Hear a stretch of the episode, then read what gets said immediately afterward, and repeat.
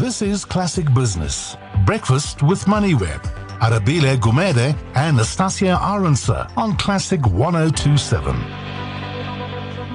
All right, so it's just gone 7.42 now after years of steady and what was perhaps predictable growth. The pharmaceutical sector um, is entering what is clearly a period of, mm, some would say, flux, I suppose, since many of the conditions under which it operates are, are now beginning to change. So let's chat to Eric Roos, the CEO of Pharma Dynamics, and just talk about, you know, the global uh, and growing perspectives of that pharmaceutical sector, just how things uh, might change uh, locally and globally as well. Eric, thank you so much for your time this morning.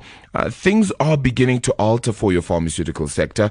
Uh, are you concerned at all? And perhaps also, won't you just detail for us what it is that you perhaps fear the most in this time of change? Good morning, Arabile. Uh, thank you for accommodating me. Yeah, I think globally the, the business pharmaceuticals are busy changing rapidly. And there's two shifts of, or two themes that we experience. And the first one is changes in the balance between power across the healthcare value chain as governments globally and locally in South Africa and the medical aid providers are exerting more pressure on pharmaceutical companies to lower their prices. And then the second um, theme involves a more reactive healthcare approach um, changing from a more reactive healthcare approach to preventative healthcare, where the consumer on the street are more empowered to make decisions, and to collaborate with healthcare providers. And that, of course, stimulates the, the inclusion of um, combining devices, software, and medicine to have a more holistic tracking and treatment approach in the healthcare arena. So, not any uh, pure pharmaceutical treatment anymore, a combination of holistic healthcare, and uh, we also see an influx of alternative healthcare. If you talk about complementary medicine, where patients access primary healthcare um, footprints as they first stop and make the decision, they're more informed uh, with the te- technological advances we also experience in the industry. And then, of course, um, from a South Africa South African context, we're importing 80% of all um, active pharmaceutical ingredients. And of course, with the uh, challenges we're experiencing on our forex or our exchange rates, um, the margins for the pharma companies are under severe pressure year on year. Yeah, uh, so it does make it difficult then with the rand, as you said, to offer them the best sort of prices, and consumers are just really on the bargain hunt, aren't they? They they're either changing medical aids or changing the way they you know need or do things with regards to medicine in order to fit that spectrum. Correct. That is a trend we're seeing. Of course, uh, from a Pharma Dynamics perspective, we specialize in chronic medication, so it's a challenge to keep those prices competitive. And of course, the consumer expects uh, value-added interventions and behavioral change um, models that we're investing in the healthcare practitioners' practices to alter lifestyle, especially in chronic diseases. So it's, turning into a business where a lot of value-add investments needs to be made just to keep the patient and ensure the patient remains on cost-effective treatment with all these um, initiatives on the side.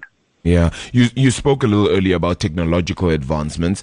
How difficult is it keeping up with those and ensuring that you're up to standard and and, and really, uh, you know, in tune with the market here?